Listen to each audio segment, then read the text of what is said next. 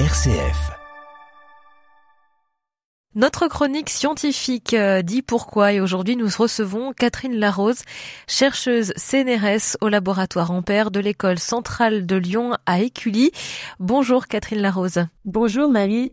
Vous allez bien Oui, ça va bien. Merci euh, d'être avec nous. On est ravis de vous recevoir à nouveau dans cette chronique. Vous étudiez euh, en ce moment l'impact de la pollution aux métaux lourds dans la propagation de la résistance aux antibiotiques.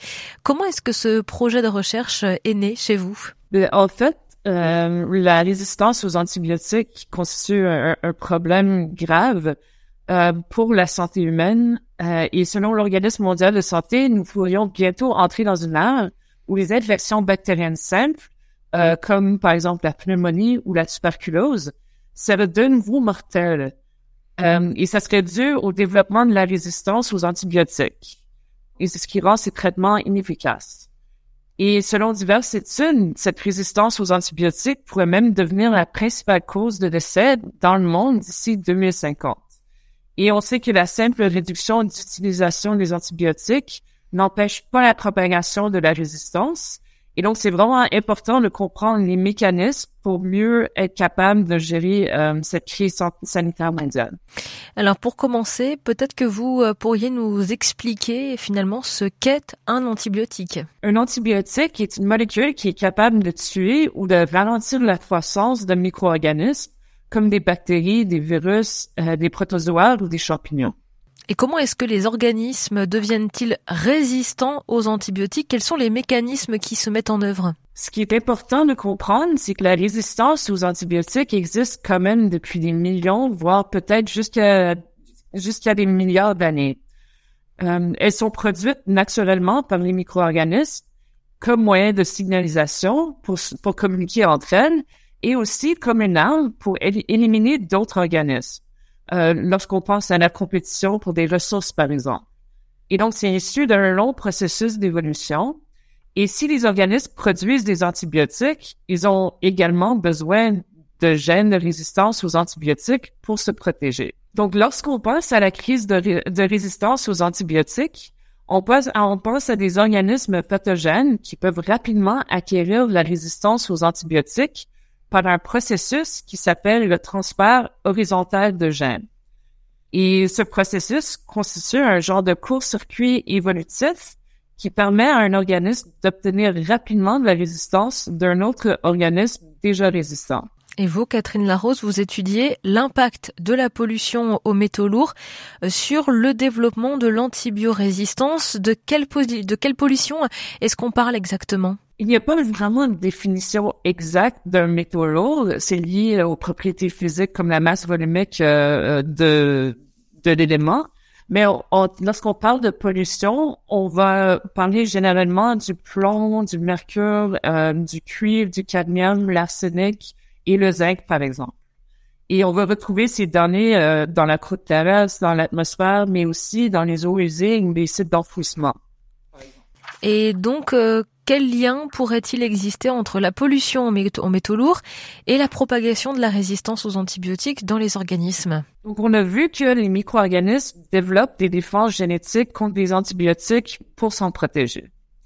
C'est également le cas pour les métaux lourds, qui sont eux aussi très toxiques pour les micro-organismes.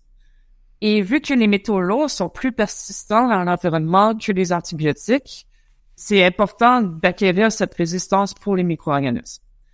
Et donc, lorsque les, les micro-organismes sont exposés aux métaux lourds à des concentrations suffisamment élevées, seuls ceux qui possèdent, qui possèdent des gènes de résistance survivront et pourront se multiplier. Donc, ils sont sélectionnés par, cette, euh, par, par, par les métaux lourds. Et si ces organismes possèdent également des gènes de résistance aux antibiotiques, ces gènes persisteront d'autant plus parce qu'ils seront euh, co-sélectionnés donc euh, euh, et, et, ils seront maintenus dans l'environnement. Et donc ça, on appelle ça la co-sélection. Et ça, cela signifie que les gènes de résistance aux antibiotiques peuvent être maintenus, ils peuvent exister dans l'environnement, même en absence de sources directes de pollution par les antibiotiques. Et Catherine Larose, vos recherches, euh, votre recherche en est à, tous, à, à ses tout débuts. Comment est-ce que vous allez vous y prendre concrètement pour étudier ce lien possible? Ce qui m'intéresse vraiment et ce que je cherche à comprendre, c'est l'origine et l'évolution de, cette relation entre les métaux lourds et la résistance aux antibiotiques.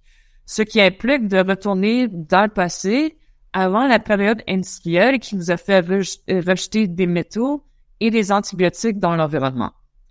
Et donc, pour ce faire, je vais utiliser des sédiments et des carottes glaciaires qu'on va traiter comme archives qui vont me permettre d'étudier des environnements remontant à des milliers d'années.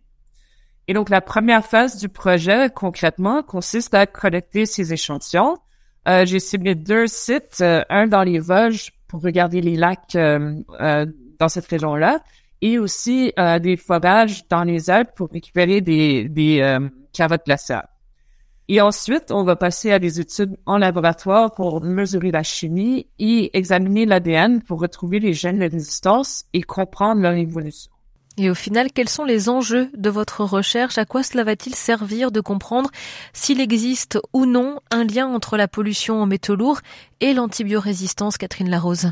Bon, les politiques réglementaires actuelles ont tardé à prendre en considération le rejet d'antibiotiques et les bactéries antibiorésistantes et en fait, elle ne considère pas du tout la transmission de gènes de résistance ni le rôle des métaux dans la propagation de cette résistance.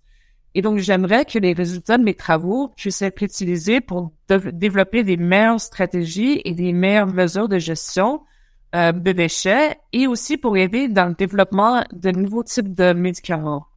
Merci beaucoup euh, Catherine Larose, euh, chercheuse CNRS au laboratoire Ampère de l'école centrale de Lyon.